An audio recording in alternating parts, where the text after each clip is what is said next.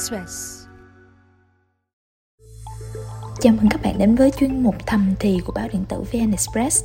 Mục tiêu của thầm thì là giải đáp những thắc mắc của độc giả, thính giả về những vấn đề thầm kín, khó nói liên quan tới giáo dục giới tính, hôn nhân, chuyện vợ chồng, tình dục, sức khỏe sinh sản.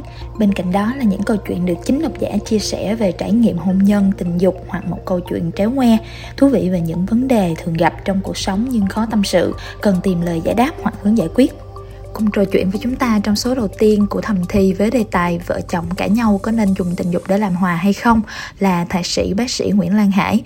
Bác sĩ Lan Hải là người chuyên làm về tình dục và giáo dục giới tính. Xin chào bác sĩ. Xin chào Bảo Trân. À, vâng, kính chào quý vị đang theo dõi chương trình.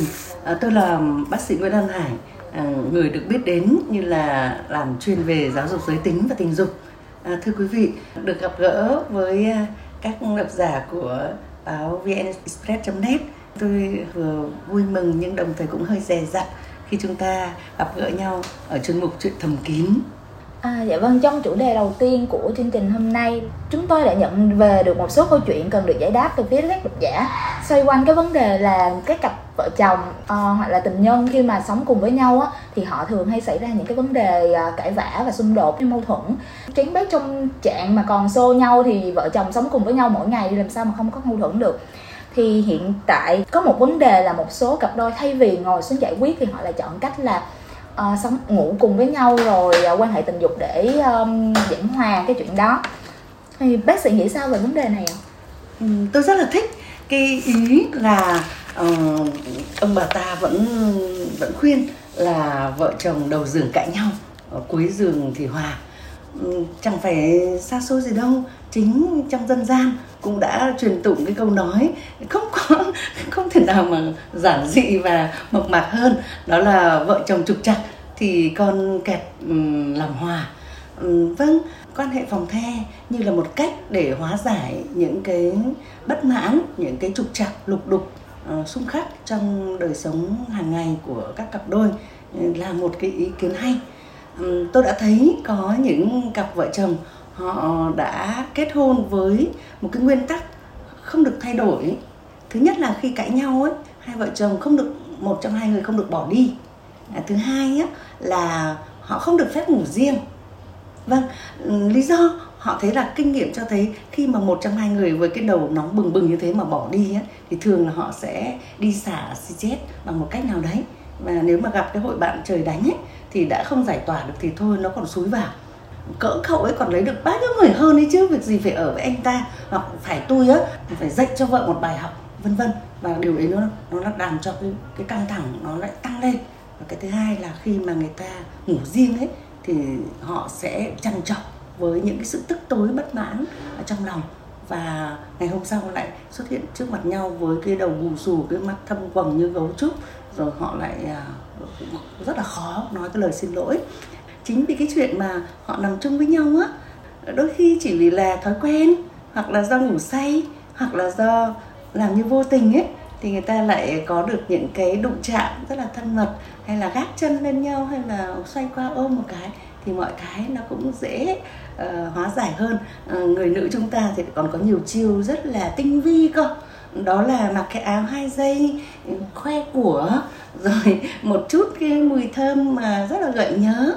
Hay là những tiếng thở dài hoặc là thậm chí kể cả sự sụt xịt ờ, thút thít ban đêm á thì cũng đấy là cái cơ hội để cho cái người à, đàn ông cái kẻ tội lỗi kia nó có cơ hội bày tỏ cái thiện chí của mình em nghĩ là cái phương pháp này nó sẽ khá là phù hợp với những cái mâu thuẫn nhỏ, nhưng tuy nhiên với những cái bất đồng quan điểm lớn, chẳng hạn như là về ờ, chuyện định hướng cho con mình chẳng hạn, thì cái việc đó nó sẽ ờ, nếu mà mình không giải quyết ngay lúc đó và mình không hai vợ chồng không ngồi xuống trò chuyện, nói chuyện với nhau á, thì nó sẽ rất là dễ dẫn đến những cái hậu quả khác và cái mối, cái sự mâu thuẫn đó nó có thể dần lớn lên. Vậy thì bác sĩ có nghĩ là cái việc mà họ ngủ cùng nhau hoặc là họ thậm chí quan hệ tình dục để mà giải quyết cuộc cãi vã đó, nó có phải là một con dao hai lưỡi không ạ? Nó tôi sẽ... hoàn toàn dạ. đồng ý với ý kiến của bảo trân à, đúng như thế. Đây là một phương pháp rất là hay nhưng mà cũng cực kỳ mạo hiểm. Không nói đâu xa đâu. Nếu mà cặp vợ chồng đang căng thẳng với nhau thậm chí mang nhau ra tòa vì lý do tình dục mà họ lại dùng chính tình dục để giải tỏa ấy, thì là thất sách. Ví dụ như người vợ đang rất bất mãn với chồng về việc anh ấy đi đêm à, vì việc anh ấy ngoài luồng vì việc anh ấy phản bội vợ không những một lần mà có thể hết lần này đến lần khác. Và bây giờ thì cô ấy đang bị tổn thương và cô cảm giác mất giá trị và cô cảm thấy thậm chí còn xem thường cái đối tượng của mình. Đến nỗi mà muốn chấm dứt cái quan hệ này. Mà anh lại dùng chính cái vũ khí đấy để mà chinh phục lại. Thì tôi cho rằng là chỉ từ thua đến thua thôi. Cái thứ hai là như bảo chân nói, câu chuyện, cái mâu thuẫn của họ nó nằm ở một cái chủ đề khác nó chả ăn nhập gì đến cái chuyện này. Chẳng khác nào như là một người đang nói cam mà lại được dắt vào vườn táo. Cho nên là nó không giải quyết được vấn đề. Vì thế cái việc tiết chế và sáng tạo cũng như sáng kiến trong vấn đề dùng chuyện phòng the để mà hóa giải mối bất hòa ấy, phải được cặp đôi rất là quan tâm và rất là hiểu ý nhau. Dạ vâng vậy thì cụ thể nếu mà mình gặp phải mâu thuẫn trong ờ, hôn nhân á, thì mình có thể dùng những cách nào để giảng hòa? Để mà giảng hòa một cách hiệu quả thì nó không phải là đợi đến lúc cãi nhau mới mới tiến hành. À, chúng tôi thường khuyên các bạn trẻ trước khi kết hôn là họ hãy ngồi lại với nhau và đưa ra những cái nguyên tắc chính nguyên tắc lớn trong hôn nhân. À, thứ nhất là những vấn đề về tài chính và tiền bạc tiền anh, tiền em, những món nợ cần phải trả, những nghĩa vụ cần phải thực hiện trong hôn nhân để người bạn đời được biết trước, được thông báo trước. Cái thứ hai là nguyên tắc là về những cái vấn đề mà làm cho nhau dễ tổn thương, họ phải được trình bày. Ví dụ có những cô gái nói rằng không chấp nhận cho sự phản bội và không có một lần nào cả, hoặc là không được đụng chạm đến những vấn đề về học vấn chẳng hạn, hoặc là nguồn gốc. Ví dụ như là con hoang không có bố hay là mẹ nhiều lần đỏ thì họ đưa ra những cái điều mà dễ làm cho nhau tổn thương yeah. Dạ. và vì thế thì họ gần như là đã tuyên bố rằng là nếu đụng vào đấy thì lành ít giữ nhiều đấy và có thể là, là có thể tan vỡ và lúc ấy đừng có trách và có những cô gái thì lại liên quan đến vấn đề à, quá khứ yeah. của tình yêu hay là vấn đề mất trinh hay là vấn đề mang thai hay là gì đó hay là có những chàng trai thì nói là những vấn đề căn bệnh của người trong gia đình như là tâm thần thần kinh hay những vấn đề khác nữa chứng nghiện rượu đa tình chẳng hạn yeah. điểm thứ ba nữa cái nguyên tắc cần phải có đấy là giới hạn trong những lần xung đột khi mà trước khi kết hôn họ đã trình bày ba cái nguyên tắc nó như là một cái hợp đồng hôn nhân ấy yeah. trong là kép thì vì thế thì khi mà trong cái quá trình uh, vợ chồng của người ta đụng đến vấn đề nào thì vấn đề đấy đã gần như đã có nguyên lý để giải quyết. À, vì thế à, để trả lời câu hỏi của bảo trân thì nghệ thuật dùng phòng the để mà giải tỏa xung đột này à, nó được ngầm thỏa thuận giữa hai bên. À, như là cái bạn lúc nãy chúng tôi vừa nói là khi cãi lộn rất khoát không ngủ riêng. Bởi vì ngủ riêng có thể là riêng luôn đấy. Có thể là ly thân rồi tự ái bốc lên ngùn ngụt nhất cũng thành bét người ta có thể ly hôn.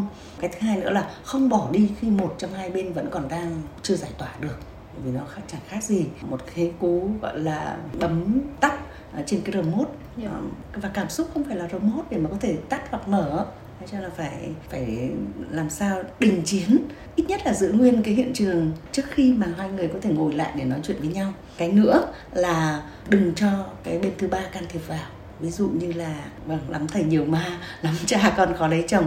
À, thường thì những cái câu chuyện này mà được tung lên à, trong cái nhóm group bạn thân hay là trò chuyện ở chỗ mà trà dư tử hậu hay là đi nhậu với đám bạn hay là đi shopping với hoặc đi làm đầu làm tóc làm đẹp ở chỗ nào đấy thì thường chúng tôi thấy những nhà tư vấn rất là free này á thì đưa ra những lời khuyên thì thường là họ thứ nhất là thiếu chuyên nghiệp thứ hai là hay mang tính bênh chằm chặt cái đối tượng cái, của mình cái nhân vật mà người ta chia sẻ thường Đúng. em cũng từng gặp những cái chuyện như vậy giống như là người ta sẽ chín người mười ý á yeah. thì khi mà người ta nghe cái câu chuyện một phía thì người ta chỉ nghe cái người mà đang bức xúc chia sẻ thôi xong sau đó họ sẽ đưa ra những cái lời khuyên mà đơn chiều một chút là nó chỉ bên cái người bên này thôi và cái người đó thì đang trong cái cơn giận cho nên là họ thường sẽ có xu hướng họ, họ nghe theo đúng không đúng rồi. và họ về họ áp dụng với chồng của mình hoặc là với vợ của mình thì nó sẽ càng tan tác hơn nữa vâng vì thế thì uh, lời khuyên tiếp là khi mà xảy ra xung đột thì tốt nhất là hãy giữa hai người với nhau đã.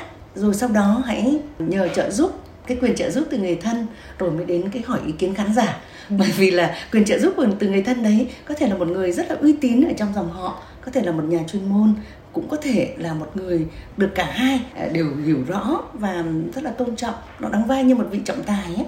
Và vì thế thì họ có thể làm hạ nhiệt cái cuộc ừ, tranh luận ấy lại và cái chính nhất ấy vẫn là cả hai đều phải nhắm đến cái mục tiêu ấy. Ví dụ cãi nhau mà để cho họ càng hiểu nhau hơn vỡ lẽ rất là nhiều vấn đề. Và yêu nhau hơn ấy, thì nên làm. Còn nếu mà làm to chuyện này ra đẩy nó lên rồi giải quyết xung đột này kia mà cuối cùng chỉ để làm cho cả hai đều cảm thấy chán nản mệt mỏi và bẽ bàng thì theo tôi lại nghĩ là không nên. Bởi vì có những điều ấy có lẽ không bao giờ cần phải nói ra và làm đến cùng đâu nhất là trong hôn nhân ấy ai thắng cũng là người thua thôi dạ vâng à, vậy thì nếu mà trong trường hợp là sau khi mà mình đã giải quyết được cái mâu thuẫn rồi hai vợ chồng đã ngồi xuống nói chuyện rồi nhưng mà thái độ của người kia vẫn còn khá là dày dặt với mình và có hơi lạnh lùng thì mình nên làm gì tiếp theo ạ à? giống như từ kinh nghiệm của bác sĩ thì bác sĩ có chia sẻ gì khi mà mình có bất đồng với lại chồng thì mình sẽ giải quyết như thế nào ạ? Ồ, oh, đây chính là cái mà rất là nhiều người trong chúng ta phạm phải đó là bởi vì họ cứ nghĩ là lòng vả cũng như lòng sung họ cứ nghĩ là bầu ơi thương lấy bí cùng tuy rằng khác giống nhưng mà chung một dàn. thế cho nên là họ thường là rất cố gắng gọi là khắc phục mà thường thì lại sai. Đó là bởi vì đúng tuy rằng là chung một dàn thật đấy nhưng mà bầu với bí vẫn hoàn toàn khác giống và đàn ông sao hỏa đàn bà sao kim. Dạ vâng cho là đôi khi người ta làm những điều mà rất là đúng với cái tâm trạng và cái ước muốn của người ta nhưng lại hoàn toàn sai với nhu cầu và ước muốn của đối phương. Bởi vì chúng ta bất đồng ngôn ngữ. À, ví dụ như chúng ta đã thấy à, phụ nữ chúng ta khi mà hờn giận hoặc là bức xúc thì rất là muốn được khóc à, rất là muốn được an ủi à, được kể lể. Nhưng đàn ông thì lại không. Lúc mà họ có chuyện họ lại muốn một mình họ muốn lặng lẽ họ không muốn than thở như kiểu những người bà tám họ lại thích là gặp gỡ những chiến hữu của họ và nói một câu chuyện hoàn toàn khác cơ yeah. Dạ. để mà giải tỏa tâm lý. Mà nếu người vợ cứ đeo theo sao? Anh sao dở? Ừ, có gì nói cho em nghe đi. Hay là hay là anh không yêu em nữa. Hay vân vân. Kết thúc là luôn luôn lại là một cái sự gay gắt và lại một cái cuộc chiến mới. À, chắc là Bảo Trân và quý vị cũng đã nghe những câu chuyện rất là vui. Khi mà chả có lỗi lầm gì cả một người vợ nói anh có yêu em không? Thì anh nói anh có yêu chứ yêu thì anh mới cưới em làm vợ chứ. Thấp thoáng một tí lại hỏi là thế anh yêu em thật chứ?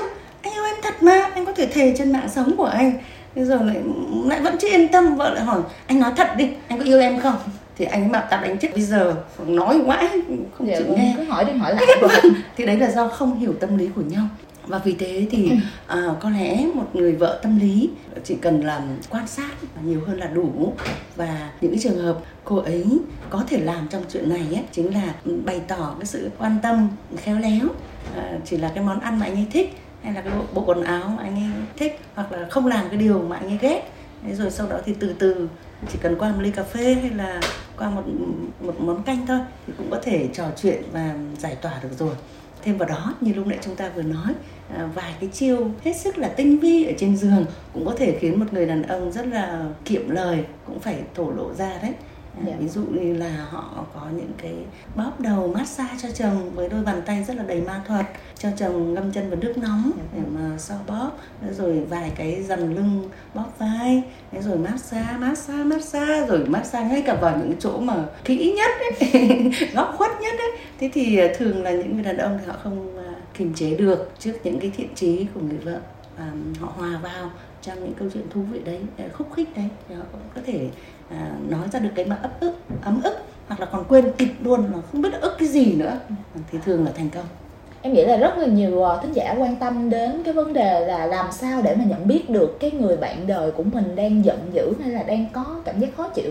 Giống như bác sĩ vừa mới nói là nhiều khi uh, ông chồng đang đi làm về đang rất là mệt mỏi và xong cô vợ nhào vào hỏi là anh có yêu em không rồi cứ hỏi đi hỏi lại thì sẽ làm cho cái anh chồng rất là bực bội nói là ờ tôi đang mới đi làm về tôi mệt muốn chết không nấu cơm nước rồi không tắm rửa cho tôi mà còn hỏi tới hỏi lui một cái vấn đề như vậy thì làm sao để mình nhận biết được điều đó và mình có thể làm như thế nào để mà mình nhạy cảm hơn và để tránh những cái mâu thuẫn trong chuyện vợ chồng À, đúng như vậy, đây chính là câu hỏi mà tôi được nghe nhiều nhất trong số những câu hỏi mà chúng tôi trò chuyện với nhau về vấn đề hôn nhân và gia đình. Làm sao để hiểu được người kia?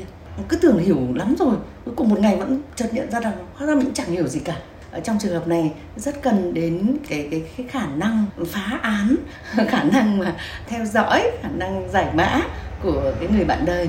Có những người phụ nữ thì họ thấy rằng là chồng họ mỗi khi mà gặp chuyện ấy thì họ im lặng và lầm lì nhiều hơn.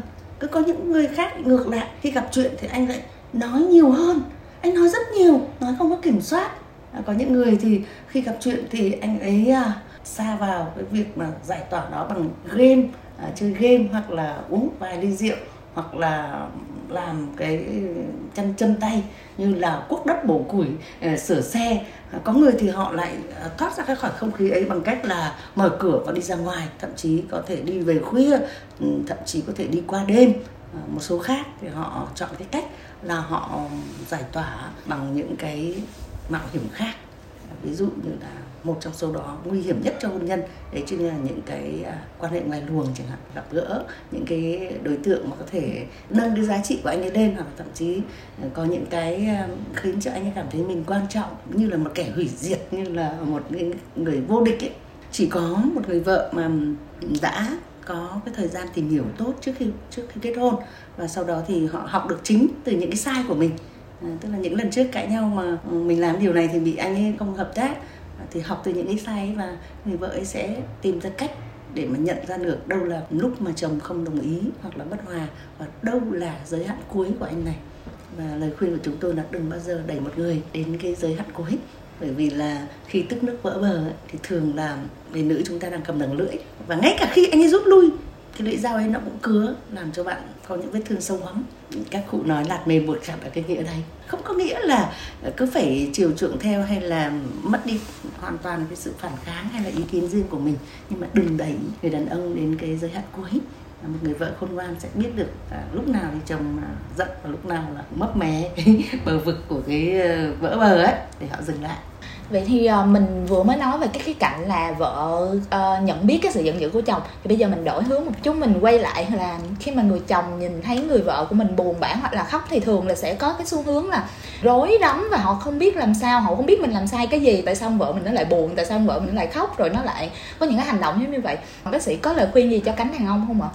Vâng người ta có một câu rất hay đó là không có người đàn ông vô tâm chỉ có điều là cái tâm của anh ấy đang để ở đâu thôi. Khi mà một người đàn ông mà họ quan tâm tâm đến vợ họ muốn là muốn cho vợ vui, muốn thực hiện được cái cam kết lúc mà họ kết hôn là sẽ bảo vệ bênh vực, che chở, làm chỗ dựa cho cô cả đời, thì anh sẽ làm được thôi.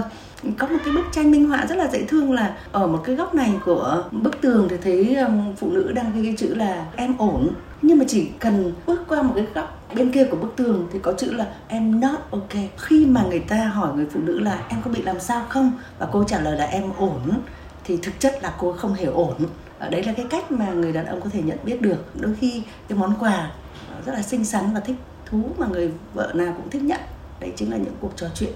Cho là chồng chỉ cần à, bỏ cái điện thoại xuống là tờ báo xuống nhìn chăm chú vào cô và nghe. Đôi khi chẳng cần phải nói nhiều chỉ cần thỉnh thoảng châm dầu một câu dậy hả? Bố kinh thế? Thế không? Sao sao sao? Thế là vợ đã có thể chút hết được cái nỗi lòng Ừ, đôi khi không cần phải mua quà, không cần phải shopping hay là phải một lời xin lỗi rất là long trọng đâu. Tôi thấy cũng đã hóa giải được hầu hết rồi. Và xin nhắc lại cái chủ đề của chúng ta, đó chính là hóa giải trên giường. Ờ, đừng bao giờ quên, đấy là một cái à, công cụ hết sức là bí mật, vũ khí rất là bí mật và hiệu quả lớn lắm đấy ít ai từ chối được những cái điều mà nó rất là giải tỏa được những cái ức chế trong lòng mang lại cho người ta những cái cung bậc cảm xúc và đặc biệt là sau cái lúc mà người ta thăng hoa ấy, thì người ta dạ. được thư giãn hoàn toàn và mọi cái trật tự nó lại được lập lại chả khác gì một cái bãi biển đầy rác sóng đánh lên thì nó lại trắng tinh như mới nhất đúc kết lại trong cái chủ đề ngày hôm nay cái việc mà mình sử dụng tình dục để mà mình giải quyết một cái cuộc mâu thuẫn nó cũng là một cái phương pháp rất là tốt. Nhưng mà mình phải biết sử dụng nó đúng cách đúng không ạ? Ừ. với lại à, một phần nữa là khi mà người nam và người nữ xảy ra mâu thuẫn thì tốt nhất là nên giải quyết và không nên rời đi khi mà cái mâu thuẫn đó nó chưa được giải quyết tới nơi tới chốn. Đúng rồi Ừ, tôi cũng hơi tò mò một chút với um, trường hợp là Bảo Trân. Ý kiến của Bảo Trân về cái chuyện làm hòa ở trên giường như thế nào? Thật sự thì bản thân em cũng không có nhiều trải nghiệm đâu. Nhưng mà trước đây khi mà em có bạn trai á thì em luôn nghĩ là những cái lần mà mình gặp gỡ và những cái động chạm của mình nó sẽ làm cho cái việc hai người đang mâu thuẫn với nhau á nó sẽ được giảng hòa và cái việc em còn cho rằng cái việc đó nó giảng hòa nhanh hơn là hai đứa ngồi xuống nói chuyện nữa. Cái đó là quan niệm trước đây của em, nhưng mà sau đó thì em lại cảm thấy là cái việc này dần dần thời gian đầu nó có tác dụng, nhưng mà sau đó thì nó lại không có tác dụng nữa. Đại khái như là cái việc là những lần giận đầu tiên thì khi mà mới quen á, người ta vẫn còn cảm xúc với mình rất là nhiều á. Thì mỗi lần mà em giận dỗi gì đó, bạn đó sẽ hay năn nỉ và bạn đó sẽ có xu hướng là xin lỗi mình. Rồi sau đó hoặc là bạn đó giận đi thì em chỉ cần lại nắm tay hay là em chỉ cần ôm một cái hôn một cái thì người ta cũng sẽ làm hòa rồi. Nhưng mà sau này thì nó lại không như vậy nữa. Thì những lúc như vậy em cảm giác như là uh, người ta không còn yêu mình nữa và em thấy chuyện này thường rất là hay xảy ra. Em mới thắc mắc là không biết là cái cái tác dụng của cái việc là sử dụng tình dục hay là những cái hành động âu yếm mà để mà giảng hòa nó đi tới đâu. Thực ra mà nói thì cái này nó có hai cái ý rất là quan trọng.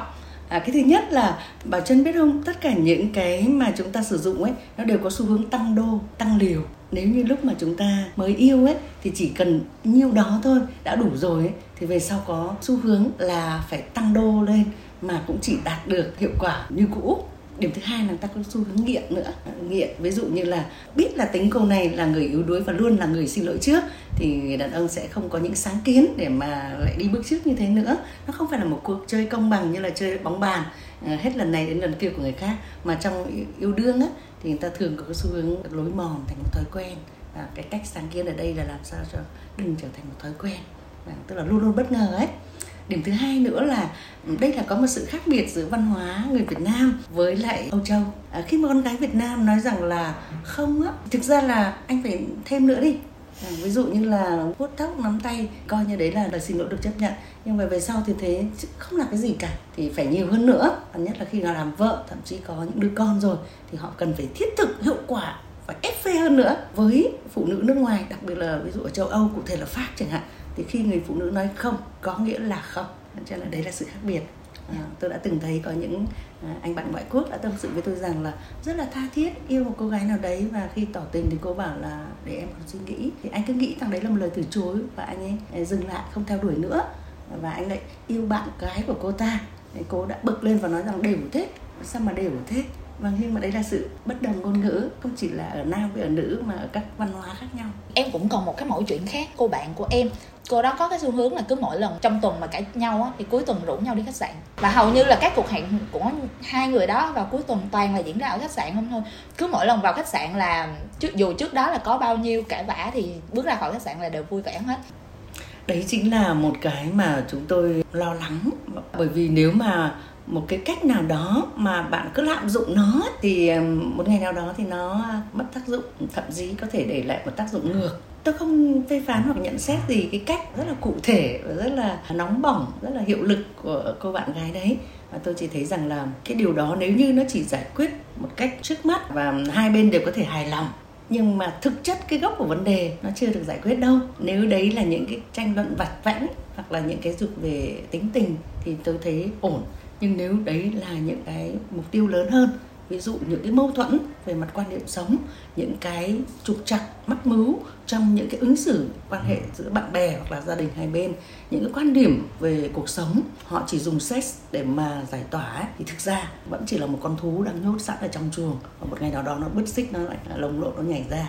Thế cho nên là à, trong hôn nhân người ta vẫn phải chia ra cách rất là ngăn nắp trật tự như là một cái thư mục ấy ngăn này thì chia cho tình dục ngăn kia là tiền bạc ngăn khác là học tập ngăn kia là giải trí ngăn nọ là những công việc cộng đồng hay là những vấn đề khác và người ta phải có trách nhiệm giải quyết rõ ràng dứt điểm dứt khoát minh bạch những cái phần đấy nhưng mà người Việt Nam chúng ta có một cái điểm hay yeah. Dạ. đó là họ để cho sex âm thầm chi phối yeah, dạ vâng. tất cả những cái thư mục còn lại ví dụ như giận chồng không đưa lương về cấm vận giận vợ đối xử với mẹ chồng không được rộng rãi thoáng tính lắm là chiến tranh lạnh. Hoặc là họ lại dùng chính sex như là một thứ phần thưởng. Nhiều người vợ đã nói ngoan em thương hay là em thưởng cho. Mà những cái đấy tôi cho rằng ngày nào đó bớt đi và phải thay đổi cách nhìn như thế cái cách xử lý như thế. Hãy đặt tình dục vào một vị trí trang trọng hơn. Hãy trân trọng cái đời sống tình dục của mình và không cho nó đi một cách dễ dàng thì nó sẽ có giá trị được Cảm ơn bác sĩ Lân Hải đã chia sẻ và gửi những lời khuyên bổ ích đến độc giả trong chủ đề ngày hôm nay. Mời quý vị đón xem chuyên đề của số tiếp theo. Chuyên mục Thầm Thì phát sóng định kỳ vào lúc 20 giờ tối thứ tư hàng tuần trên chuyên trang sức khỏe của báo điện tử VN Express.